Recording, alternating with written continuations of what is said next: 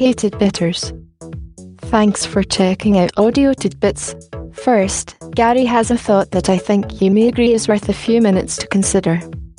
After that, I have included one of Kevin MacLeod's musical selections I'm sure you will likely enjoy. So be well, do well, and do something nice for someone. They will appreciate it, and you will feel better for having made a little difference for someone. With that, here we go. Life is tough, but it's tougher when you're stupid. John Wayne. It's surprising hearing Wayne confirm this. From first-hand experience, one might assume, Socrates said, the only true wisdom is in knowing you know nothing, since knowing nothing and being stupid are pretty close to being equivalent. Maybe Wayne a true wisdom as a compensating virtue. The interesting notion is that knowing nothing and true wisdom can possibly coexist. Sigmund Freud added to the critical perspective when he said, What a distressing contrast there is between the radiant intelligence of the child and the feeble mentality of the average adult. You can take the word of no less authority than Freud and John Wayne. Stupidity, knowing nothing, feeble-mindedness, and wisdom may inhabit the same soul. That's likely why Woodrow Wilson advised. We should not only use the brains we have, but all that we can borrow. Wisdom seems to be the key to figuring out how this works. Since being stupid, being feeble-minded, and knowing nothing are clear enough. Elbert Hubbard offered a clue when he said, Every man is a damn fool for at least five minutes every day. Wisdom consists in not exceeding the limit. Sure, damn fool gets added to stupid, etc. But Hubbard hints at a way out of the denseness.